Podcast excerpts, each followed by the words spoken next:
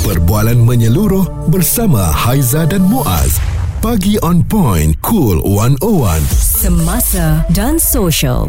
Kami nak tanya kepada anda, adakah apabila anda didatangi oleh individu yang seakan-akan kelihatan seperti ustaz ataupun ustazah meminta derma untuk apa sajalah mungkin membina madrasah, untuk anak-anak tafiz, adakah dengan mudah anda akan memberikan duit tersebut ataupun menghulurkan derma tersebut? Hmm, maksudnya mudah simpati, mudah kesian.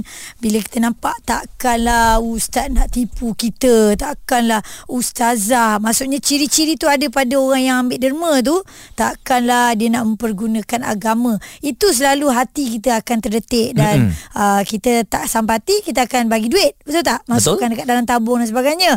Tapi kan dalam dunia ni sekarang dia tak kira siapa Muaz. Sebab dah ada contoh pun cerita ni daripada Alip Zah, seorang pengguna media sosial. Ustaz Jadian. Pakej dia pakai jubah Pakai kopiah Sembang saham akhirat Tunjuk bangunan terbengkalai Tunjuk muka budak-budak.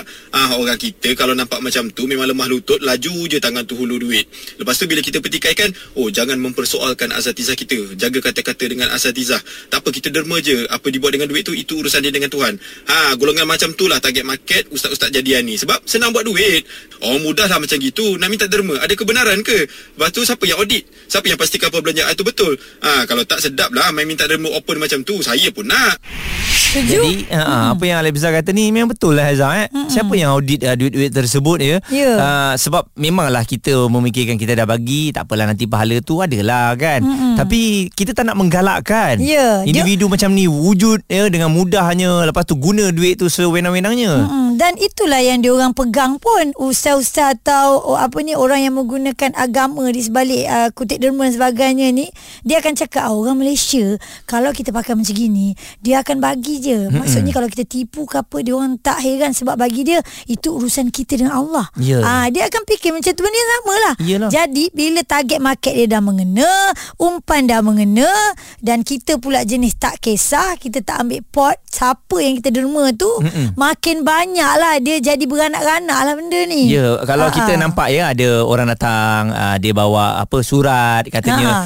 uh, kadang-kadang daripada selatan Thai pun ada datang. Betul, Ah, tu, setuju. ni ni masjid surau nak dibuat kita pun tak derma. tahu wujud ke tidak. Kita pun tengok dalam bahasa Thailand. kita pun tak apalah bagi je lah kan. Ha, niat-niat tu nak sedekah tapi itulah adakah duit tu sampai ataupun uh, tidak walaupun memang itu antara urusan kita dengan Allah eh. Mm-hmm. Tapi menggalakkan mereka ah, kat situ poinnya. Ya. Menggalakkan mereka ni yang uh, kita risau dan janganlah kata takkanlah ada orang nak tipu. Eh ni mau pak kita nak pergi umrah. Ya. Itu pun kena tipu. Betul dah sampai ke airport eh. Ha. Ha. kapal terbang tak ada. Mana ada penerbangan hari ni? Tak ada. Dahsyat betul lah. Jadi uh, ini yang yang kita nak katakan kepada anda. Faham niat kita itu dah benar tetapi dalam pada masa yang sama kita tak nak menggalakkan perkara-perkara ini berlaku ustaz jadian kutip derma. Responsif menyeluruh tentang isu semasa dan sosial. Pagi on point bersama Haiza dan Muaz. Di Cool 101.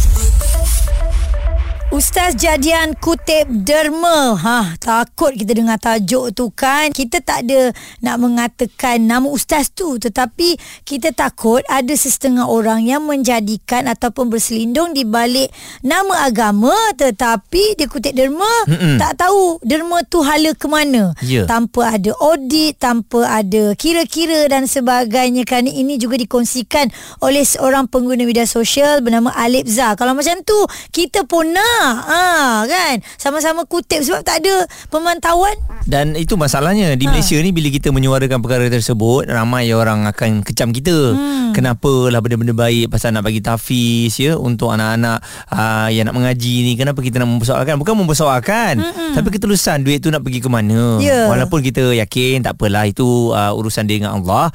Tapi Kalau kita galakkan uh, Ini yang Ustaz Jadian ni Semakin hari semakin banyak hmm, dia ada branch. Yes. Dan dia ada brand Ah, Branch branch. dan brand Brand tu Berani. adalah berani Ya. Kan ha, Jadi kita bawakan Ustaz Azlan uh, Shah Nabi San Ketua Pegawai Eksekutif Arba Foundation Mengenai isu ini Ustaz Jadian Kutip Derma ni Jadi mm-hmm. ulasan ringkas Ustaz Mengenai segelintir pihak Yang menggunakan gelaran Ustaz ini Untuk meraih derma Dan mengapa orang ramai Masih lagi mudah terpengaruh Dengan gelaran Ustaz ini Alhamdulillah kita lihat hari ini kesedaran beragama semakin meningkat di Malaysia. Uh, kita ada semakin banyak program-program TV, radio yang bersifat keagamaan, majlis-majlis ilmu dan kita lihat sekolah-sekolah agama juga uh, berkembang seperti uh, cendawan selepas hujan.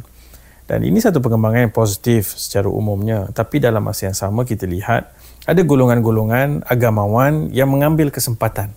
Dilihat di situ orang punya sifat Uh, percaya tinggi, sangka baiknya tinggi, mereka hormat golongan agamawan, jadi mereka mengambil kesempatan di atas kepercayaan itu untuk melakukan hal-hal yang memang negatif, yang bersifat jenayah dan merosakkan imej agama dan juga kesucian agama Islam kita di Malaysia. Jadi uh, hari ini muncul banyak orang dengan gelaran ustaz, ustazah yang kadang-kadang kalau kita buat background check, dia tak ada pun uh, pengajian agama latar belakangnya. Tidak ada kelayakan pun untuk dipanggil. Ha, cuma kadang-kadang dipakailah pakaian sikit jubah ke atau serban. Kemudian orang pun panggil dia ustaz dan dia mungkin menggunakan uh, kesempatan itu untuk uh, mengutip wang atau dan kita juga lihat ada banyak lagi perkara-perkara negatif yang berlaku. Jadi di Malaysia, rakyat Malaysia jangan biarkan sifat baik kita, sangka baik kita, kepercayaan kita dan semangat kita cintakan agama ni dinodai oleh segelintir golongan ustaz-ustazah yang kita panggil scammers ni lah. Jadi untuk itu kita kena berhati-hati.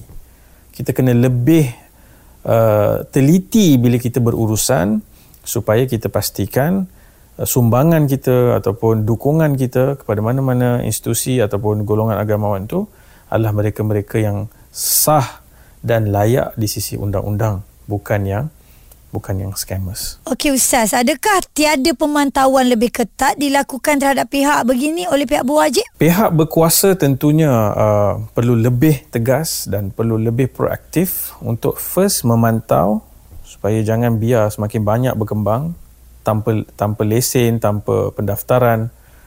Itu yang pertama, yang kedua mesti membantras scammers-scammers yang sedia ada. Dan hari ini tak susah sebenarnya kita boleh lihat melalui social media uh, sebagiannya dengan mengumpulkan followers menggunakan memainkan emosi uh, uh, netizen kemudian mereka mengumumkan projek-projek tertentu. Dan kita juga sebagai masyarakat jangan pandang negatif kalau pihak berkuasa pergi dan buat uh, serbuan misalnya ataupun uh, mengambil tindakan sebagiannya akan mainkan sentimen. Ha, tengok ni orang pihak berkuasa agama ni nak sekat, nak menghalang perkembangan agama Islam. Tidak, mereka buat perkara tu sebenarnya nak mempertahankan kesucian dan kedudukan tinggi agama Islam supaya jangan dirosakkan dan dinodai oleh golongan-golongan scammers ni. Jadi kita juga perlu berikan sokongan dan pihak berkuasa juga perlu lebih berani. Jangan terlalu takut dengan kecaman yang mungkin bersifat sementara sekarang ni. Yang mana kalau kita biar, nanti satu masa di hadapan nanti jauh lebih susah untuk kita bendung. Dan kita tak nak sampai ke satu waktu masyarakat dah penat ditipu dan di scam oleh agamawan mereka terus hilang kepercayaan kepada agama disebabkan salah agamawan tu dan masyarakat kemudian mula menjauhkan diri daripada agama. Kita tidak mahu itu berlaku dan tanggungjawab itu di tangan kita dan juga dengan tentunya usaha dan kerja-kerja pihak-pihak yang berkuasa dan berautoriti peranan bersama itu amat penting bagi mengekang mereka yang bergelar sebagai ustaz jadian ini. Hmm. ya ini yang betul-betul melakukan kesalahan.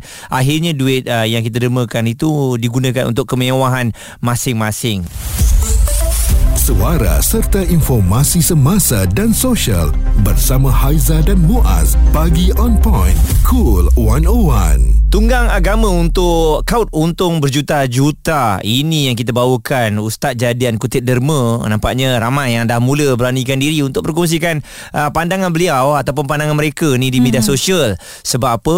Bila nampak Ustaz Jadian ini yang tak ada tauliah ni kan seolah-olah macam tak ada sekatan. Ha. Tak ada yang memantau mereka. Sesuka hati je pakai kupiah, cerita pasal nak bantu madrasah ke, uh, untuk anak-anak tafiz ke, kita bagi pula. Bagi pula tu dermanya banyak eh. Hmm. Jadi saya bidang. Derma yang banyak tu sepatutnya kena kepada orang yang berkaitan bukan kepada individu yang menipu sebegini. Ya, dan kita boleh kategorikan dia sarung uniform je Mas. Hmm. Dah boleh dah dia nak buat apa sahaja. Okey, Ustaz Azlan Shah Nabis Han, Ketua Pegawai Eksekutif Arba Foundation masih lagi uh, bersama Aizah dan Muaz. Ustaz, sedikitlah nasihat dia untuk pendengar supaya tak terpedaya waktu nak beri sumbangan derma pada pihak yang tak bertanggungjawab ni Ustaz. Nasihat saya kepada para pendengar lepas ni kalau kita dapat uh, apa ada orang datang minta sumbangan, minta derma dan sebagainya, kita mesti bertanya soalan.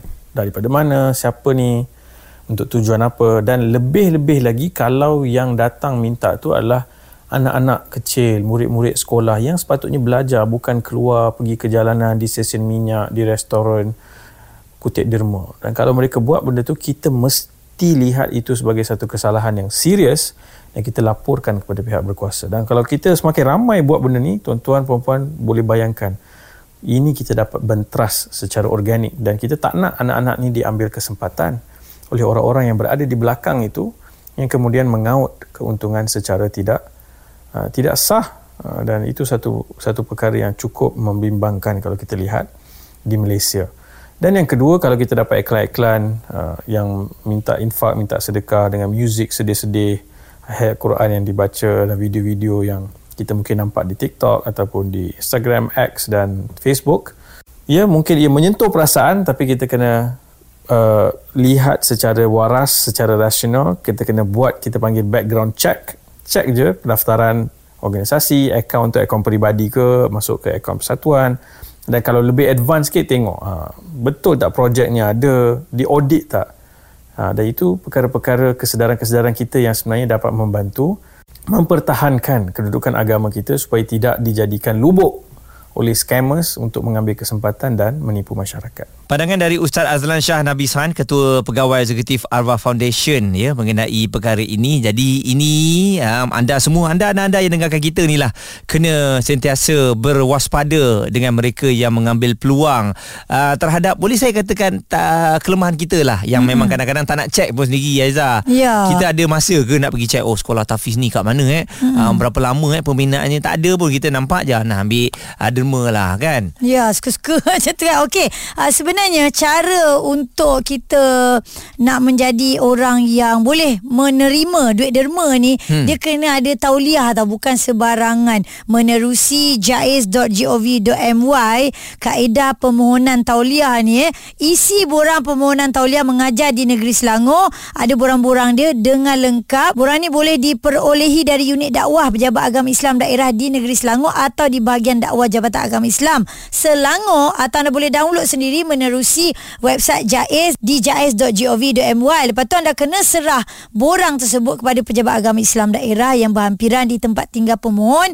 Pemohon akan dipanggil oleh pejabat agama Islam daerah untuk sesi ujian bertulis. Lepas tu ada macam-macam lagi dia punya peringkat dia bukan sesuka hati je anda boleh pakai uniform, aa, letak kupiah, dah ada tauliah dah untuk kutip derma. Ah, ni salah tau. Betul. Jadi uh, penjelasan saya rasa daripada pihak yang berwajib pun kena lebih menyeluruh ya hmm. supaya kita tahu yang mana oh orang ni kita boleh bagi derma. Kalau ustaz macam ni jangan bagi derma kan. Hmm. Sebab sekarang ni saya rasa saya dengan Azhar pun kalau nampak orang pakai kopiah orang minta derma kita tengok sikit-sikit okeylah kita derma lah. Ya, kan, betul. Kita bagi je lah kan Ha-ha. sebab niat kita tu lebih kepada nak bersedekah. Ah, ah. Jadi kita tak ada niatkan kepada tempat yang dia nak kutip tu kadang-kadang tau. Hmm. Kita bagi dia je. Ya. Ah, jadi um, kita sebagai apa orang kata rakyat ni kena cakna lah benda-benda macam ni. Kita tak nak menggalakkan perkara ini berleluasa takut ia dah jadi satu barah lah. Betul. Ah, ah, disalurkan pada orang yang tak tepat. Penat kita bekerja ya